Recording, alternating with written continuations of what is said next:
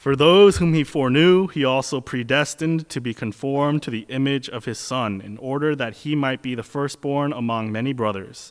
And those whom he predestined, he also called. And those whom he called, he also justified. And those whom he justified, he also glorified. This is the word of God. You may be seated. Now let's pray once again before we start. Uh, Father God, would you illumine our minds? To see what you want us to see and to hear what you want us to hear and to know what you want us to know and to feel how you want us to feel.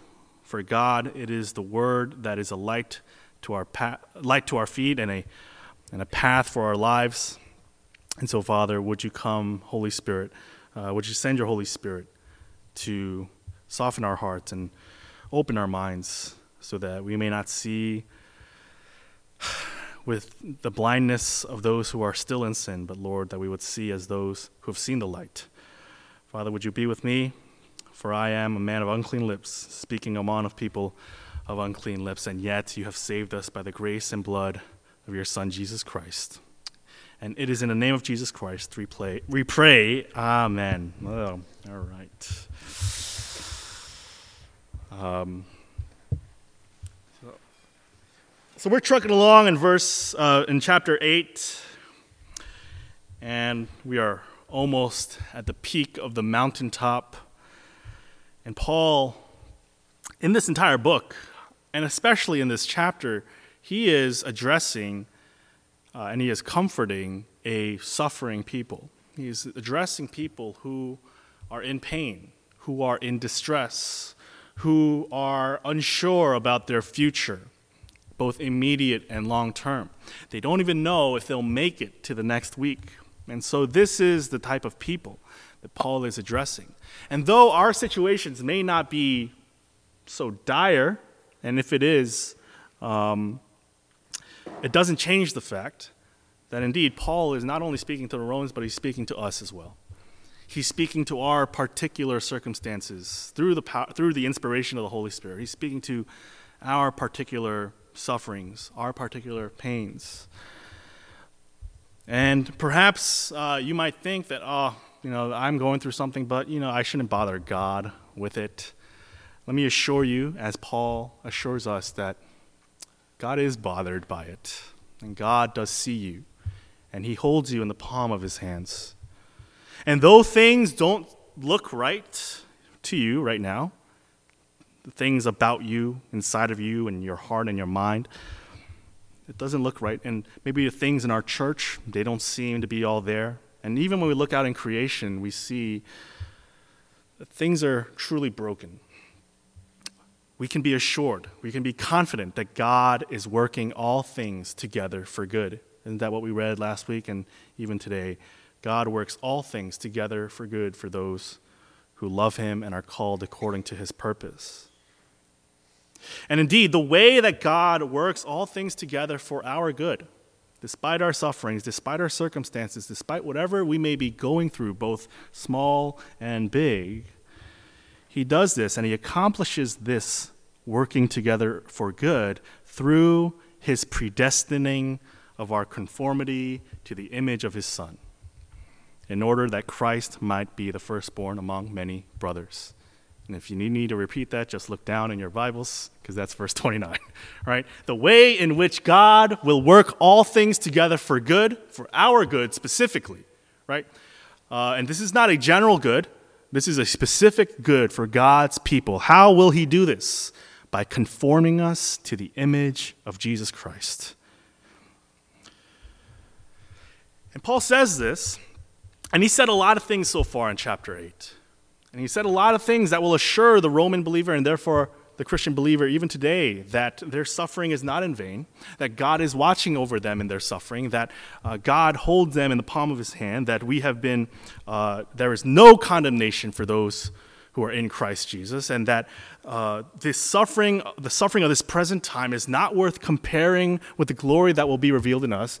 Again and again, Paul is hammering home these assurances, these confidences. But in what way, how does our conforming to the image of Jesus Christ answer our present suffering?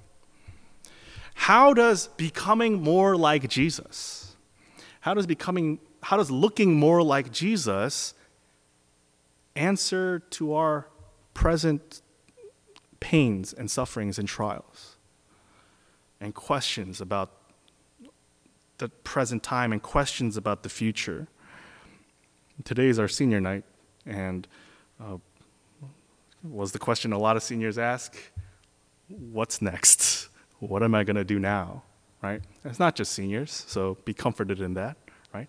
Even those who are well into their careers might be, what am I doing here? What's next? Those in high school, like prepping for the future, um, and they're filled with all sorts of anxiety about what's coming.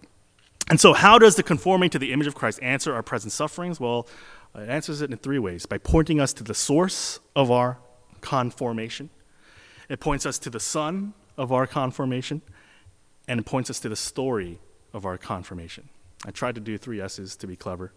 Um, we'll see if I forced it or not. You be the judge of that.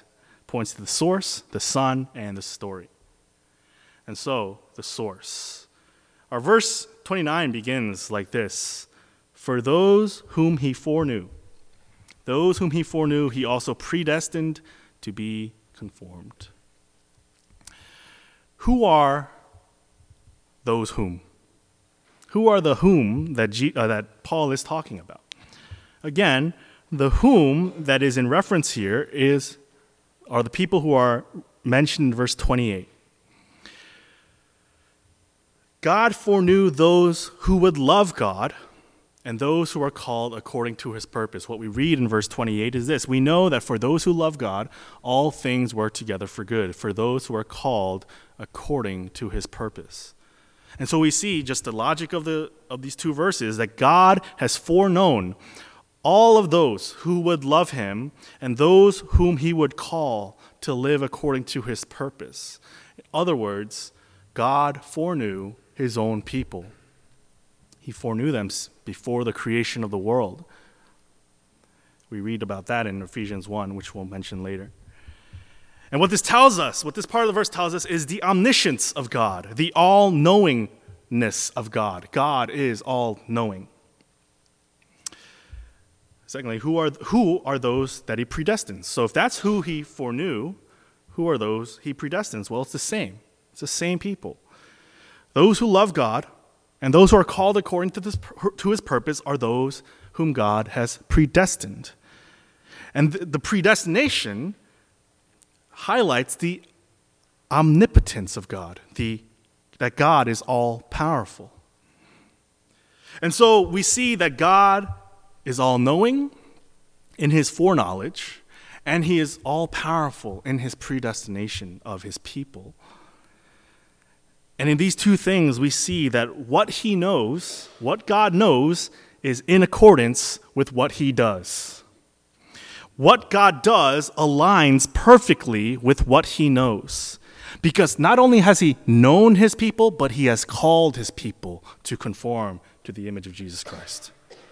And you know how we know we're not God? Because time and time again, what we know does not match up with what we do. We know what is right, and yet we do not do it. We know what is wrong and what we ought not to do, and yet we keep on doing those things. Despite our inability to carry out what is right and to carry out the law of God, despite all of that, God has predestined us for our salvation.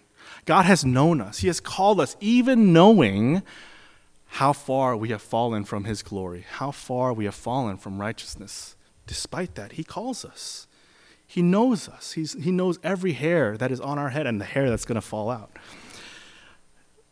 And He's predestined us. He has called us to salvation. He has called us into relationship with Himself. And therefore, because he has predestined us for salvation, he has, before the foundation of the world, seen to our justification, he has seen to our sanctification, he has seen to our adoption, he has seen to our glorification. And we'll read next week that these are elements of the golden chain of salvation, that all things work to save us, that we are not just saved in a, in, in a ephemeral, vague, abstract sense, but we are saved in very specific ways.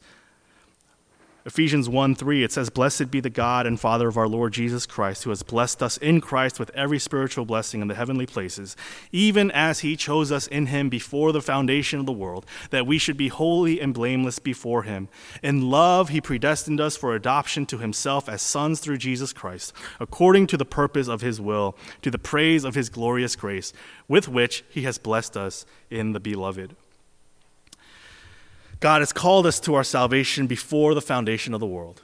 Now, here I'm going to take a quick tangent and, and, and just uh, acknowledge the fact that maybe some of you have grown up in a church tradition that does not, uh, does not affirm the doctrine of predestination.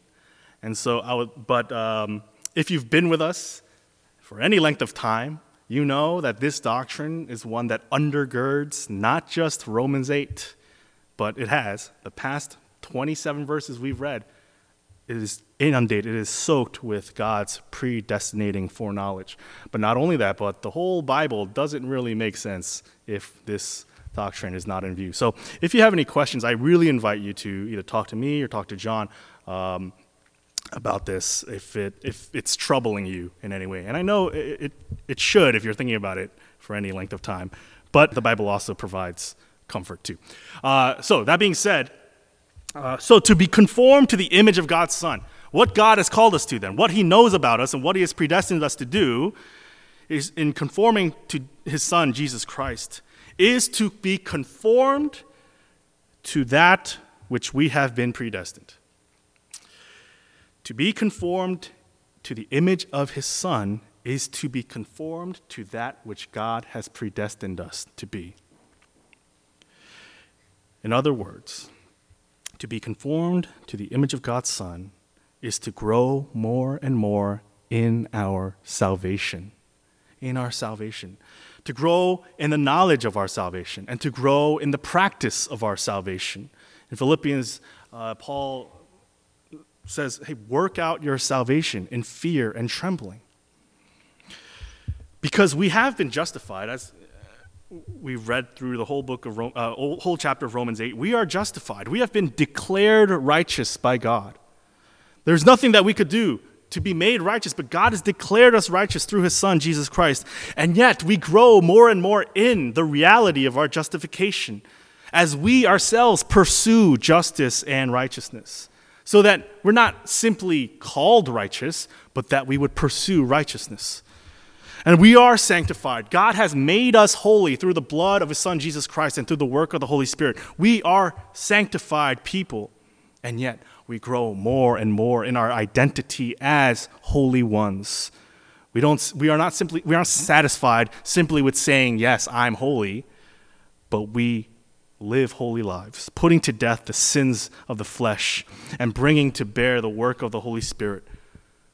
We are adopted we're adopted, engrafted into the family of God. And because we are adopted, we look more and more like our Father every day. You don't join a family just to, just to take on the name and never come home for dinner.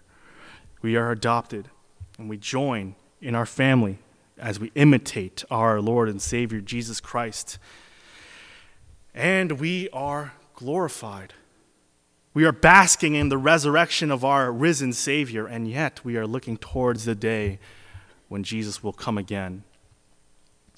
Our conforming to the image of Jesus Christ, our conforming to the image of God's Son, is to conform to the reality of our salvation.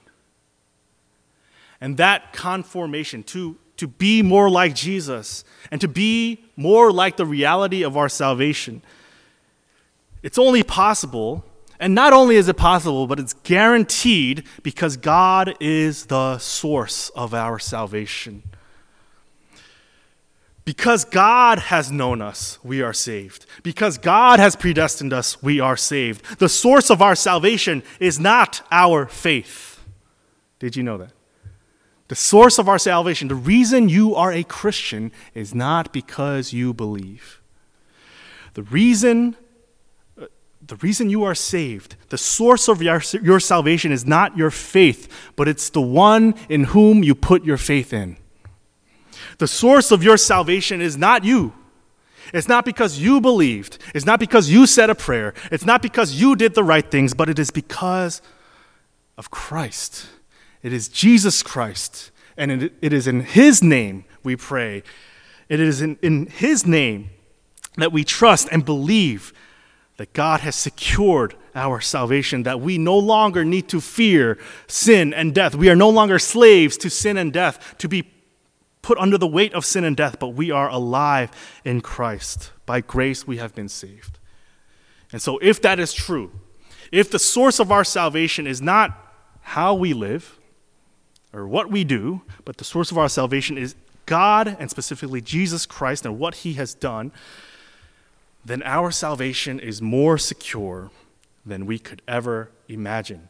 If God is truly the source of our salvation, then our salvation is secure more secure than we could ever imagine, despite our failings, despite our regressions, despite our sufferings. Because we look around and we even look in ourselves and we say, something's not right. How can I be so sure that God has made all things new?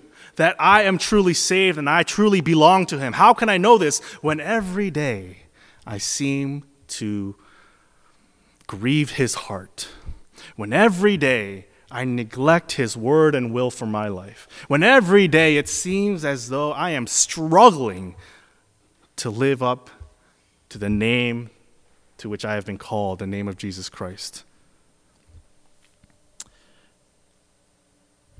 And God's foreknowledge and predestination of his people is the answer to that question. It is the security when we are asking that question. It is the assurance when we are asking that question. That despite our inability to live up to God's standards, if despite our inability to even live up to our own standards, God has chosen you since before the foundation of the world. We are secure in Christ. And so, uh, despite all our failings, regressions, sufferings, we are secure in our salvation and we will never be let go. And so, uh, Romans 6, Paul asks this then, hypothetically, because he knows how people are going to respond to him. What shall we say then? Are we to continue in sin that grace may abound? By no means. How can we who died to sin still live in it? Do you not know that all of us who have been baptized into Christ Jesus were baptized into his death? We were buried, therefore, with him by baptism into death, in order that, just as Christ was raised from the dead by the glory of the Father, we too might walk in newness of life. And so, there is nothing that you can do that will separate you from the salvation that is yours through Jesus Christ. And so, brothers and sisters, let us live unto that salvation. Let us live unto it. Not that it will save you anymore, that it'll it's not going to make you more lovable but do it precisely because you are loved, precisely because you have been called by his glorious grace. So that's the source. The source of our conforming to the image of Christ is God himself. And what are we conformed to? We are conforming to the Son. And I'm to blaze through this, I promise, uh, even though Oh, geez, this is long. I'm sorry, guys. But we are conformed to the image of his son. How does conforming to his son help us in our suffering? How does it help us in our weakness? How does it help us in this present age? Well, let us think about well, in Romans 8:18, Paul says, "I do not consider that the sufferings of this present time are worth comparing with the glory that will be revealed to us." And so Paul is pointing us to the future. Paul is pointing us to this glorious future. And so when you and I think of glorious future, you, might, you and I might think of, oh, just automatically, because we're, most of us are Christian, uh, we might think of heaven, right? And we have this vague conception of what heaven is in our brains. You know, no pain, no sorrow, no weeping, right? But what is it that makes heaven heavenly? What is it truly that makes heaven heavenly? Is it no pain? Well, then I mean, heroin can do that, you know. Uh, is it, you know, is it is it no weeping? well, then ignorance can do that, right? Is it no sorrow? You know, j- j- uh, now I'm being facetious, obviously, but what makes heaven heaven is not the lack of pain, it's not the lack of suffering. Although that, it, that will be true of heaven. But what makes heaven heavenly, and, and the reason why we can claim heaven here on earth, is because heaven is where Jesus is. Heaven is where Jesus is. Heaven is where we have true, unfettered, unbounded communion with our Savior Jesus Christ. The reason heaven is heavenly is because heaven is where Jesus is and where we will be, united to him eternally and perfectly. And think about the image of the church that is written in the Bible and how the, bo- the church, the body, and our bodies will be restored. Church, the structure, the building, it will be complete. And the church, the marriage, will be consummated. Our bridegroom, Christ, is taking us, his bride, the church, home to the New Jerusalem. And so we were predestined to be conformed to the image of his son, which means our end goal was never a place, it was never a state of being, it was never, I'm going to be this good. The end goal of our conforming to the image of his son is the son himself. The end goal of our predestination is the person of Jesus Christ. And so, while we are waiting for that final consummated glory, we actually we already know what heaven is like. How do we know that? Because we have been called to be like Christ. And Christ is what makes heaven heaven. And so, in our being like Christ, what we are doing for ourselves and for our church and for the world is that we are showing what heaven looks like. Showing what heaven looks like. To be conformed to the image of a son is to bring a piece of heaven down.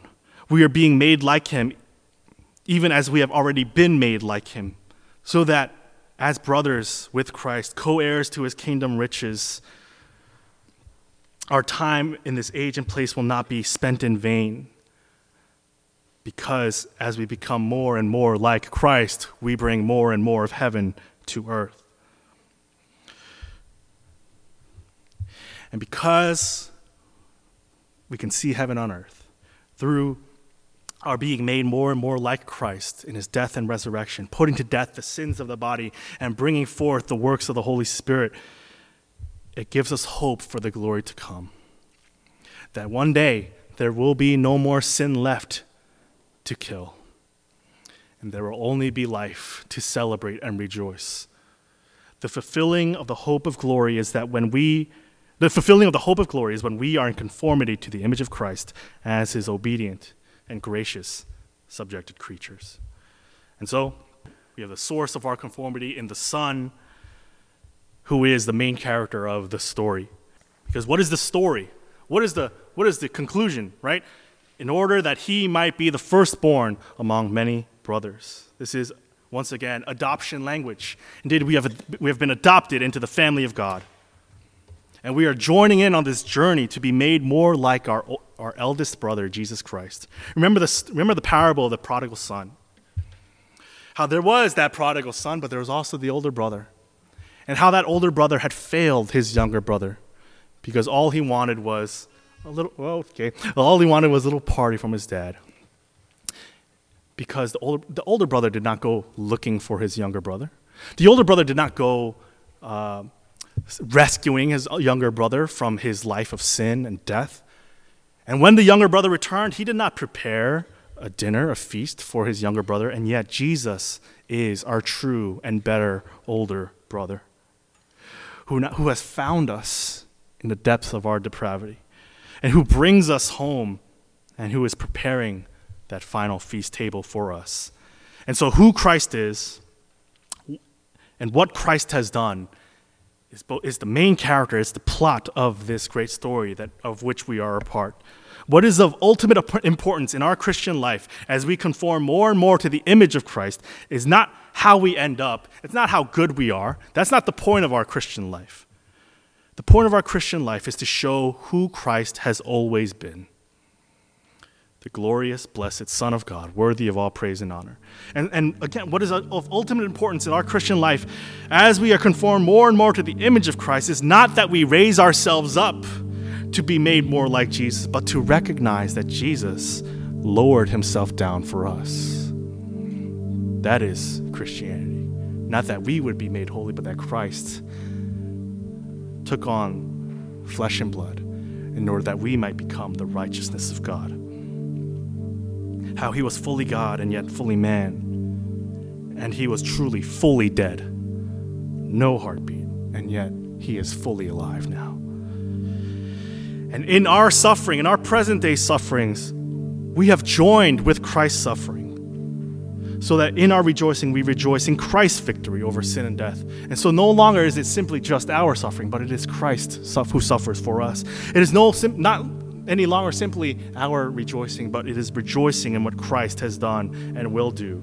And so, as we conclude, how does our conforming to the image of Christ answer our present suffering? It points us to the source that nothing about us is outside of God's control.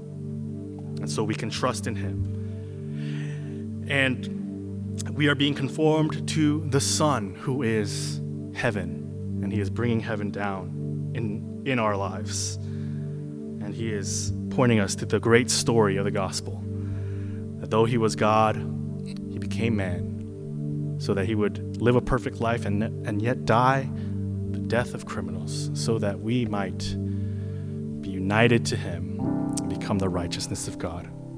And so, with that being said, uh, let's just take some time to reflect on that and to see as we are approaching different milestones and um, next chapters in our own lives how can we conform to this image of Christ? And how can we be conformed in a way that recognizes the gospel of Jesus Christ and what he has done and who he is? How can we be conformed in a way that points us towards the great source of our salvation, who, has, who is God, the God who has foreknown and predestined us? How can our conformity make us more like Jesus Christ?